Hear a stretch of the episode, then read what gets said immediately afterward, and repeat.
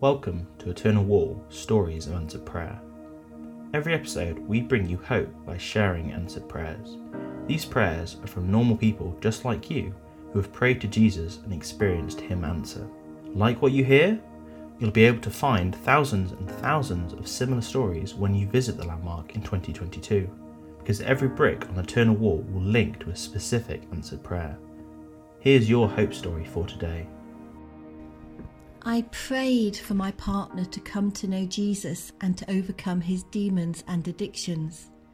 And almost two years on, he is such a big part of our church, an incredible transformation, and he's being baptized. And sharing his testimony really moved those who hadn't even found Jesus themselves.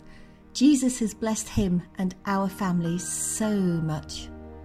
Find out more about this incredible project by searching Eternal Wall UK on social media. We'd love you to be part of our Hope movement too. Join us to make hope visible by sharing your own answer prayer at eternalwall.org.uk forward slash testimony.